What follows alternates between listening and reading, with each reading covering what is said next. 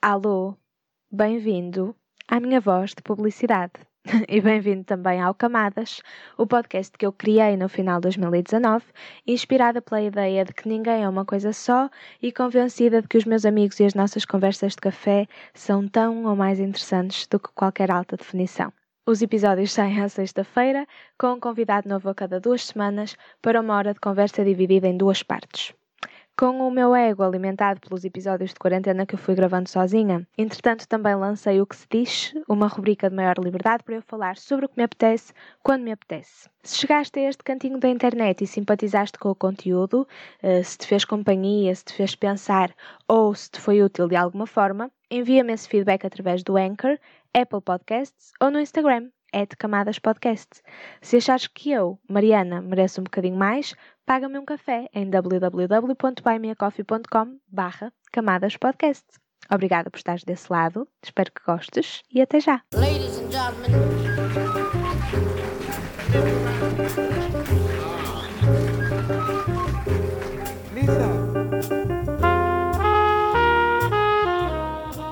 Alô malta, bem-vindos de volta, espero que esteja tudo bem. Uh, espero que tenham gostado do episódio passado com a Lia. Mais uma vez, como aconteceu nesse episódio, estamos a gravar com muitíssima antecedência. Hoje é dia 8 de maio. Na verdade, o episódio com a Lia ainda nem sequer saiu. Uh, e portanto, espero que esteja tudo bem no futuro, no vosso tempo. Imagino que já uma série de coisas estejam diferentes. Há uma que salta particularmente à vista que é Eu tenho 25 anos no vosso tempo, feitos na segunda-feira passada. Está tudo bem, malta. Se se esqueceram, se não sabiam, se querem dar-me uma grande prenda, eu ajudo-vos. Podem, primeiro, dar-me feedback sobre este podcast e sobre este episódio em específico, que o feedback já sabem que é bem-vindo em qualquer altura. Podem pagar-me um café no Buy Me a Coffee do podcast, que eu já disse o link há nem um minuto na introdução. E podem só ficar desse lado, que já significa muito, e espero que gostem.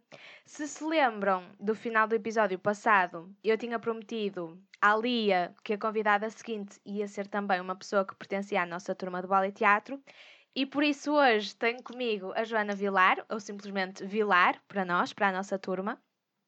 A Joana nasceu a 17 de janeiro, no dia de aniversário da mãe, a nossa guidinha, que rompia pelo ballet teatro adentro com bolos de aniversário altamente elaborados e interrompia as aulas que fossem precisas para cantarmos os parabéns todos juntos.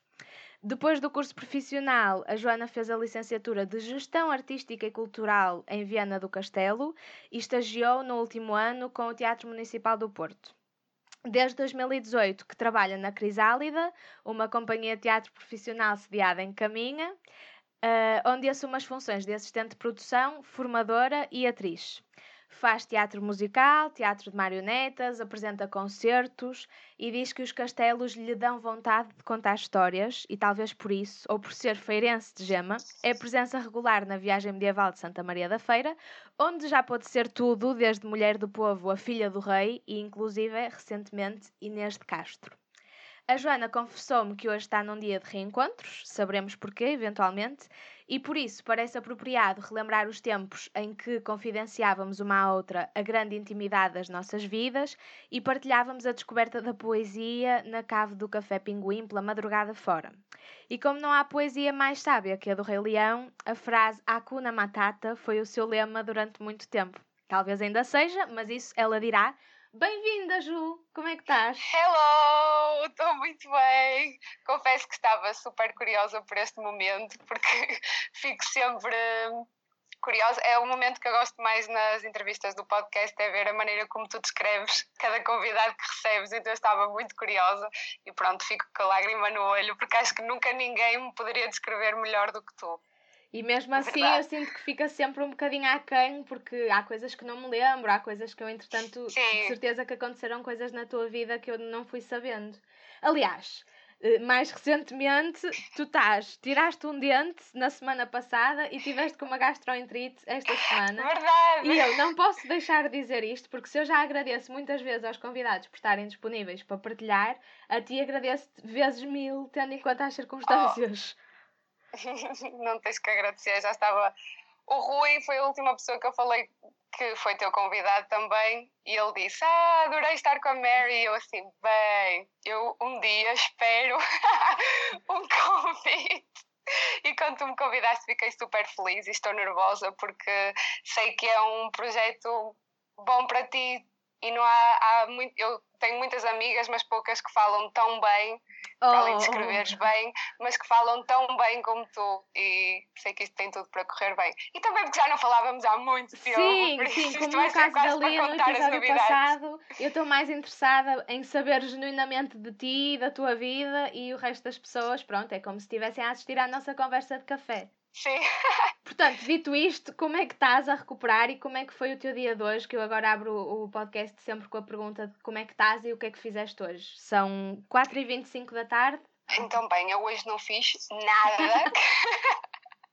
Acordei, à, acordei às 10 da manhã para tomar os dois comprimidos que ainda estou a tomar.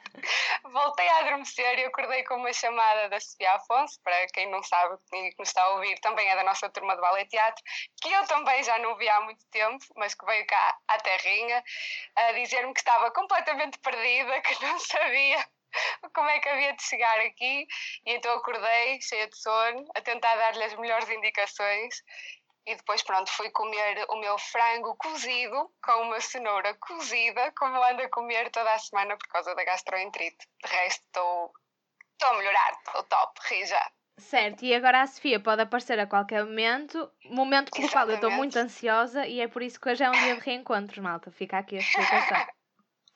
Olha, eu quero ir à tua infância, à descoberta do teatro e esses clichês todos, mas antes disso quero uhum. começar pela parte mais afetiva uh, em relação ao ballet teatro, que é aquilo que nos une, e queria te perguntar quais é que são as tuas melhores recordações desses tempos. Uau! As melhores recordações do ballet teatro. É assim, para além das pessoas, que é, é, muito estranho porque eu tento me lembrar, por exemplo, da turma do secundário, ah, do secundário não, secundário foi o ballet teatro, Sim. da turma do colégio, da, e há muita gente que eu não me lembro, fixo uma pessoa ou duas e há muita gente que eu não me lembro. Mesmo faculdade, claro que da minha turma lembro porque foi mais recente, mas outras turmas que nós acabamos por estar perto, há pessoas que vão passando e vão esquecendo. No ballet teatro é muito estranho porque eu acho que nunca nos vamos conseguir esquecer de ninguém estivemos tão próximos, então acho que aquilo que eu tenho, a melhor recordação que eu tenho são mesmo as pessoas, e claro que ficamos sempre mais próximos de duas ou três, mas depois tenho muitas saudades da Alessandrina e da Madalena. e, e dos, das nossas loucuras fora propriamente das aulas. Mas tenho muitas saudades de tudo. Acho que foram os três anos que cresci mais na minha vida toda porque foi provavelmente o, o sítio onde eu descobri mais aquilo que era ou aquilo que queria fazer. Claro que depois, depois do ballet teatro já aconteceu 30 mil coisas e, e já estou uma pessoa completamente diferente. Uh, mas, mas sim, tenho saudades de, de vocês, de ti, tenho muitas saudades tuas.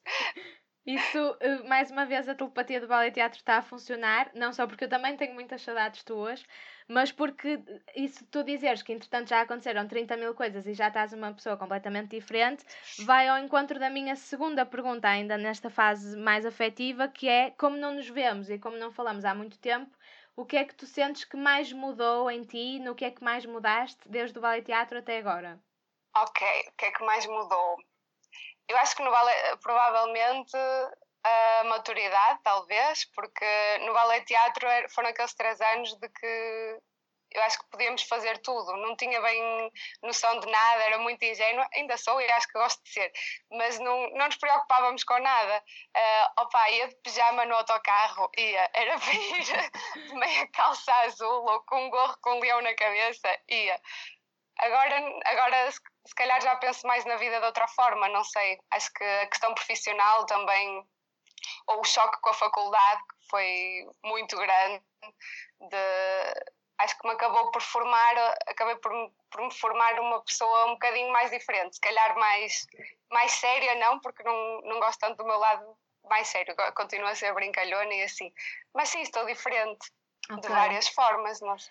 Devo dizer que eu ia incluir na introdução e depois achei que se calhar era um bocadinho superficial, mas agora estás a falar de ir de pijama no autocarro e andar com dentes de leão. E eu ia dizer que tu eras tão arrojada nos looks nessa altura que era, havia um entendimento interno de nós estarmos tipo numa peça, numa loja de roupa e se víssemos uma peça mais ousada ou mais fora da caixa, não dizíamos tipo, ah, isto é bué diferente, dizíamos, isto é bué Joana Vilar. Yeah. Porque nós sabíamos que, que tenho... daquela gente toda eras a única pessoa que ia conseguir usar aquela peça. Sim, isso ainda me, ainda me acontece agora, porque eu tenho amigos ou até mesmo família que, que dizem do género: entro numa loja e a probabilidade de ver a coisa mais estranha e tu gostares é quase certa. Isso ainda me acontece. Sim, e também, aliás, confessar também aos ouvintes que uma das coisas que me perguntaste antes de gravarmos foi se a tua cara ia aparecer em algum lado e precisavas te arranjar Sim. ou se ia ser só o áudio. Portanto, estamos aqui perante uma pessoa que se preocupa com a imagem, ou não fosse filha de uma cabeleireira, e que marca também a, a postura e a presença assim através dessa forma, não é? Claro, claro que sim. E ainda para mais isto é um olho para isto, para esta conversa, não só uma conversa como uma contigo, que és minha amiga, mas também é um projeto profissional teu e claro que eu queria estar bem no teu projeto, queria estar no meu melhor. Vou começar a exigir às pessoas que venham vestidas de gala. Eu acho que sim. Para já é assim, estou muito triste porque eu queria estar aí contigo, não é? Sim, Isto, isso também. A chamada, porque já vi outros, os primeiros episódios, sei que estavas e com muita gente com uma cerveja na mão em frente ao microfone e eu queria estar com uma cerveja na mão e não com uma caneca de chá ao lado. Mas haverá, mesmo sem microfone, haverá o café de cerveja na mão e eu espero que para breve. Sim, sim. Que é urgente. Bem, vamos lá. Já que o jantar de turma nunca se vai sim, realizar. O jantar de é? turma já desistimos todos. Acho que já, já toda a gente enfiou na cabeça que é impossível. Mas assim, em grupos pequenos, o lanche da tarde acho que dá para sim. ser. Vamos lá então à infância e à descoberta do teatro. Como é que isso surge na tua vida? Então, isto surgiu porque eu comecei a fazer parte de um grupo de teatro amador, que ainda faço parte da associação, entretanto a associação também mudou de nome e assim, mas que eu continuo a estar ligada. E eh, comecei a entrar já pequenina, nós entramos no Ballet Teatro em 2011. 11. Pronto, eu entrei para provavelmente uns 3 anos ou 4 anos antes para para o grupo de teatro que antes era a Lourocupa, agora é a ACAL, a Associação Cultural e Artística de Lourosa, e, e foi um bocadinho por aí, comecei a, a, criar o gosto pelo teatro, sempre tive, sempre tive gosto pelo, pelo espetáculo, nunca achei que queria realmente ser atriz, pronto, passei pelaquela fase do quero ser bióloga marinha, ou, ou a minha mãe dizia-me que eu tinha jeito para ser advogada, aquelas coisas que toda a gente tem, mas nunca tinha percebido que queria ser atriz mesmo, queria fazer disto a minha vida, mas entraste para o grupo. Que não é fácil. Desculpa interromper. Entraste para o grupo porque a tua mãe conhecia alguém e influenciou ou porque tu própria ah, conhecias alguém? Uh, porque a minha melhor amiga do colégio andava, andava no grupo de teatro okay. e então eu quis experimentar com ela Uh, também porque a ensinadora e o cenógrafo eram da família dela e então ela tinha uma ligação mais próxima e eu acabei por querer experimentar com ela. O que foi muito engraçado porque eu fiquei para sempre e ela acabou por sair porque percebeu que não era aquilo, não gostava nada daquilo. Okay. Uh, e depois fui ficando. A Luísa, que era a ensinadora, dava aulas de dramaturgia na CE, no Porto, e, e depois foi-me falando das escolas. Eu disse-lhe que também queria concorrer eh, às audições. Fui ver as duas escolas, não me identifiquei nada com a CE. Uh, eh, e quando cheguei ao Ballet Teatro identifiquei-me logo, acho que é impossível não, não, não nos identificarmos e não gostarmos da Madalena e, e da Ana Maria senti-me em casa logo então uh, fui fazer audições por aí. Começou mesmo num grupo de teatro amador e depois fiquei com o gostinho e percebi, não, é isto que eu quero fazer e, uh, e bora para a frente. Claro que passei pelaquela fase de ter que explicar aos pais que, que, isto, não era, que isto não era só um, um gosto de agora, ou que não era um hobby, porque claro que eu vi, como provavelmente muitos de nós ouviram, que ah, tira primeiro os três anos até o décimo segundo ano, depois na faculdade decides o que é que queres fazer, blá blá blá blá blá. Mas eu não, andei para aí um mês em que chegava a casa e punha no computador fixo do meu pai o site do Ballet Teatro E acho que ele percebeu que, que, pronto, olha, é isto que ela quer. Se não for, não é, mas, eh, mas quis tentar. E eu e pronto. já me tinha esquecido completamente, mas agora quando falaste, a chamada está em espera. Mary, Mary, desculpa. A Sofia estava a ligar. Atende, atende, atende. Vou atender. Então, entretanto, já interrompemos para dar as boas-vindas à Sofia Afonso, que eu não vi há mil anos. Já tivemos a falar um bocadinho. E agora estamos de volta com a Vilar. E eu estava a pensar, eu estava a pensar numa situação que já não me lembrava que tinha existido, mas quando falaste de, da ACE e das audições no Ballet Teatro, acabei de me lembrar. Porque tu tinhas uma história mítica com uma visita tua e da tua mãe à ACE, e sem entrar em grandes pormenores, essa história explicava o porquê dos alunos do Ballet Teatro odiarem a ACE no geral. Era tudo, na verdade, uma influência da tua história, eu acho. E eu gostava muito sim. de abrir o baú para, para te ouvir contar sim, essa história sim. mais uma vez. então, eu quando, quando decidi que queria estudar teatro, não é? Fui às duas escolas, mas curiosamente fui primeiro à ACE. E entrei para pedir informações e a senhora que estava lá na secretaria, que eu já não, não me lembro do nome agora, mas não vale a pena dizer, mas é uma não pessoa... vale a pena dizer, mas toda a gente sabe é, que está na secretaria da ACE. foi super antipática primeiro, não é? Estava a fazer ali o frete da vida dela para me dar informações, mas eu pensei, olha, pronto, se calhar este pessoal das artes e do teatro é assim um bocado marado a cabeça, que ainda não estava nesse mundo, por isso se calhar isso é um bocado assim, olha, vamos aceitar, se é o que eu quero, por isso vamos lá. Pedi as informações e de repente a minha mãe, como sempre, guidinha sendo guidinha, já estava a meter conversa com a senhora da secretaria sobre uma coisa que não tinha nada a ver. E ela faz, eu agora sou péssima porque não me estou a lembrar da história a 100%, mas ela fez uma, uma piada qualquer, não foi piada, mas disse, disse do género: Ah, uh, porque, porque ela não é cabeleireira ou porque eu não sou cabeleireira ou nós aqui não, nós aqui não estamos a formar cabeleireiros. Foi assim uma coisa do género. Provavelmente, se calhar, tu lembras-te melhor dessa história do que Não, eu só me lembro que tinha alguma coisa, era um comentário de alguma forma insultuoso para as cabeleireiras. Pois foi. Ela assim, ah, porque nós aqui não. Hum, eu não sou, não sou uma cabeleireira, não estamos aqui a formar cabeleireiros. E a minha mãe ficou muito séria e disse: Eu sou cabeleireira, tem algum problema com isso? Ou acha que os. Ah, a minha mãe vem, vem sempre com isso. Acha que os cabeleireiros também não são uma forma de arte? Isto está-me a lembrar. E, eh, e ela, pronto, ficou com aquela cara de. Cara dela, pronto. e. Uh, não ficou nem aí, nem pediu desculpa, nem nada. Ai, não queria ofender, mas seguiu, fez de conta que, que, não tinha, que não se tinha passado nada e viemos embora. E a minha mãe chegou cá fora e disse: Esquece, isto não tem nada a ver contigo, esquece. E eu fiquei um bocado desanimada porque achei que, que ia ser assim também no ballet teatro. E disse: Olha, pronto, se calhar, afinal, isto não é assim tão fixe para estudar teatro. Mas não, depois cheguei ao ballet teatro e fui recebida nas mil maravilhas. Sofreste assim alguma vez, ou sofreste muito esse preconceito de tipo família humilde, ou filha de cabeleireiro, ou ah, vens lá da terrinha? Agora estou-me a lembrar da história de ser filha única. Que história de ser filha única? Que vocês gozaram, vocês estavam sempre, eu não sei se era... Eu também sou filha única, contigo, não podia gozar. Contigo e com a Lia. Ah, és filha única do... És rica, és filha única. Ah. Isto vinha de uma piada qualquer, já não sei, já não sei de onde é que isto começou. Eu lembro-me que era, era tipo um... Lá está, mais uma vez, da mesma maneira que as roupas eram tipo Joana Vilar, filha única era yeah. tipo rica, privilegiada. Sim, sim, sim, yeah. sim, sim.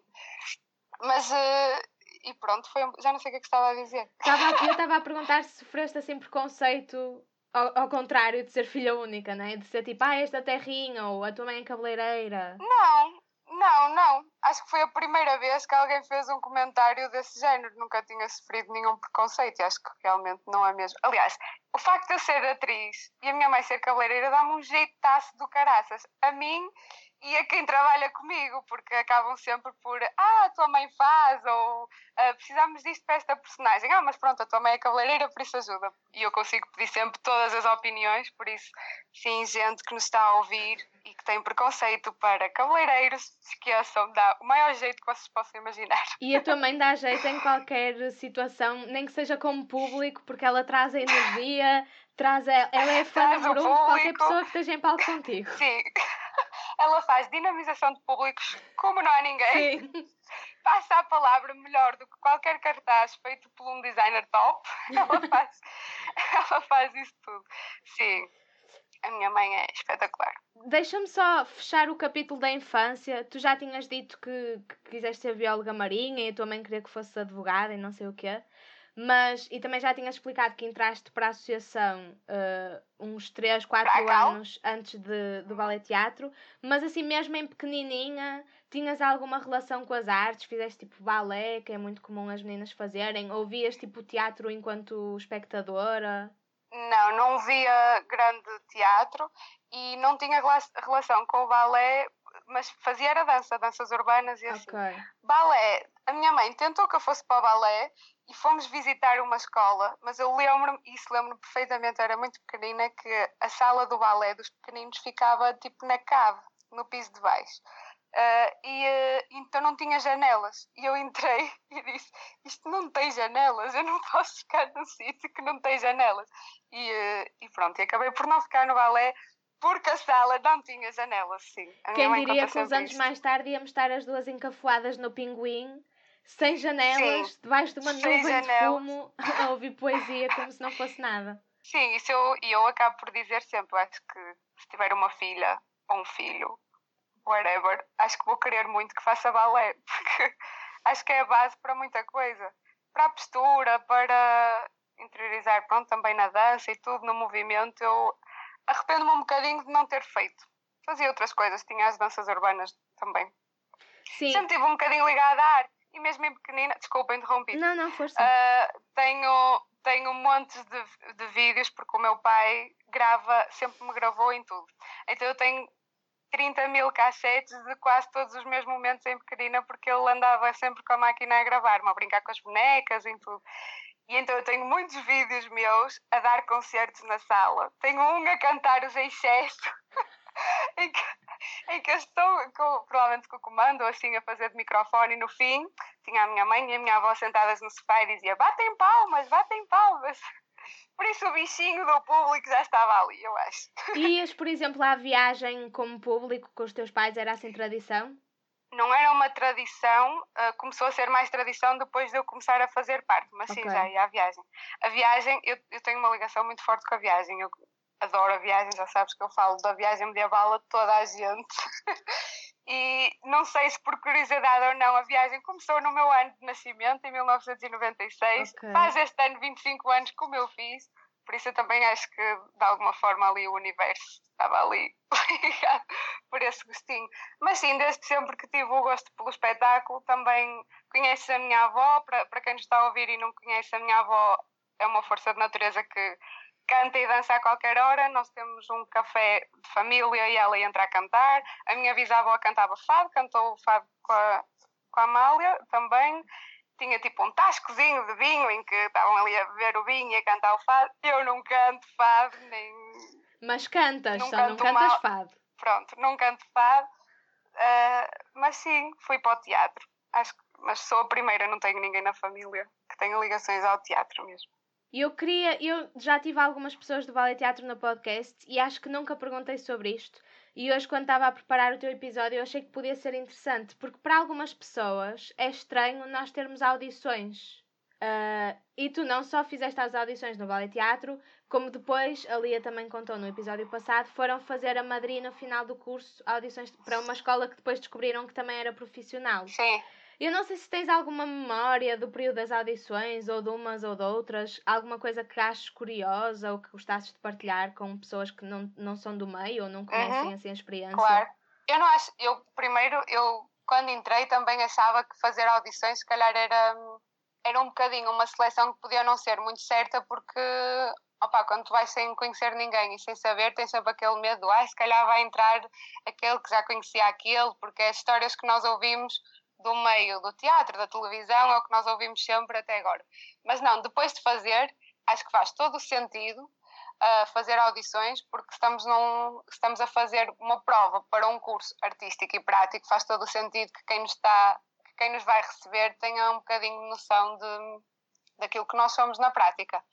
Agora, se as audições te retratam ou te fazem jus àquilo que tu és ou das capacidades que tens, Eu acho que não, porque é aquele bocadinho em que tu tens uma hora para mostrar, ou no nosso caso acho que tínhamos uma semana, e é um bocadinho corra como correr, pode ser influenciado pelos nervos ou por muitas outras coisas, mas, mas que sim, que eu acho que é importante e, e lembro-me de correr bem, lembro-me do meu número de audições, que era o número 11, lembro de nós estarmos todos à espera que, que nos dissessem o nosso número para sabermos se passávamos à segunda fase ou não. Uh, as audições no Ballet Teatro foram, foram pacíficas e boas, porque acho que toda a gente tinha muito bom, tinha bom ambiente e assim. Antes de fazer audições, antes não, acho que foi depois. Depois de fazer audições em Madrid, eu também fui, fui a Lisboa, ao Conservatório. Ok. Também fiz audições. Detestei, não me, juro, não me senti mesmo. Eu acho que foi um bocadinho assim com tudo. Eu tenho que gostar das pessoas para. E já sei se me vou, se me vou sentir bem ali a trabalhar ou a fazer o que quer que seja, uh, se vou estar bem naquele meio. E não gostei mesmo nada de fazer audições. Não gostei, não sei se foi o azar do grupo que tinha, não, não sei, não gostei. Havia muito mais distanciamento, não, senti, não sei se era por estar habituada a estar tão próxima mesmo dos professores e tudo no ballet teatro, que nós sempre tratámos por tu uh, e tudo estávamos muito próximos. Cheguei a Lisboa e foi um choque um bocado grande. Uh, não passei, fiquei mesmo feliz por não ter passado, porque acho que, acho que, ia, acho que ia sair passado pouco tempo. Em Madrid, em Madrid foi completamente diferente, porque foram umas, não, não tínhamos uma semana de audições, nem tínhamos várias provas diferentes para fazer. Nós tínhamos um texto pequenino que, que levamos e, e, foi espetacular. Primeiro foi espetacular porque foi a primeira experiência que eu tive de sair do país sozinha.